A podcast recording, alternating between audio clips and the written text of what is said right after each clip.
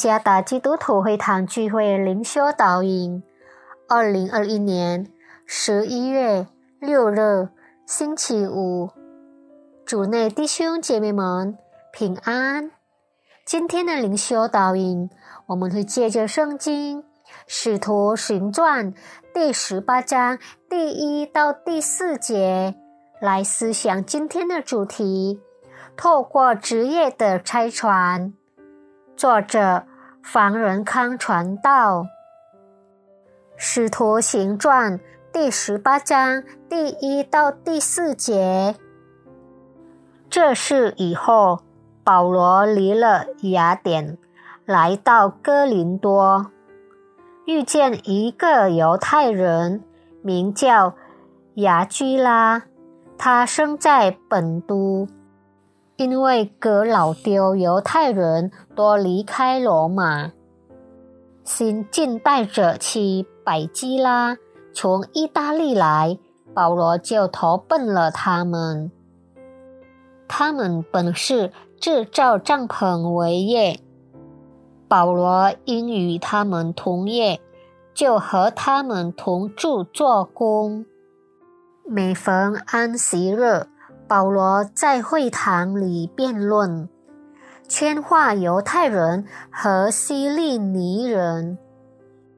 温德尔格里是来自美国医生职业的宣教士。他于一九三五年十月二十二日出生，二零一九年十二月十二日。在美国明尼苏达州去世。他于一九六一年十月一日被呼召，并开始在西加里曼丹的乌顿河西诊所服侍。后来发展成为孟加央瑟路卡门的必士大公共医院。超过四十五年来，他献上一生在印尼侍奉上帝。保罗蒙召从事两种职业，即作为上帝的仆人和与他的同工雅居拉和百基拉一起制造帐篷的人。他们同住并同心协力的一起侍奉上帝，向犹太人和希利尼人以及外邦人宣讲在主耶稣基督里得救的消息。保罗将他作为基督耶稣仆人的呼召放在首位，同时努力制造帐篷。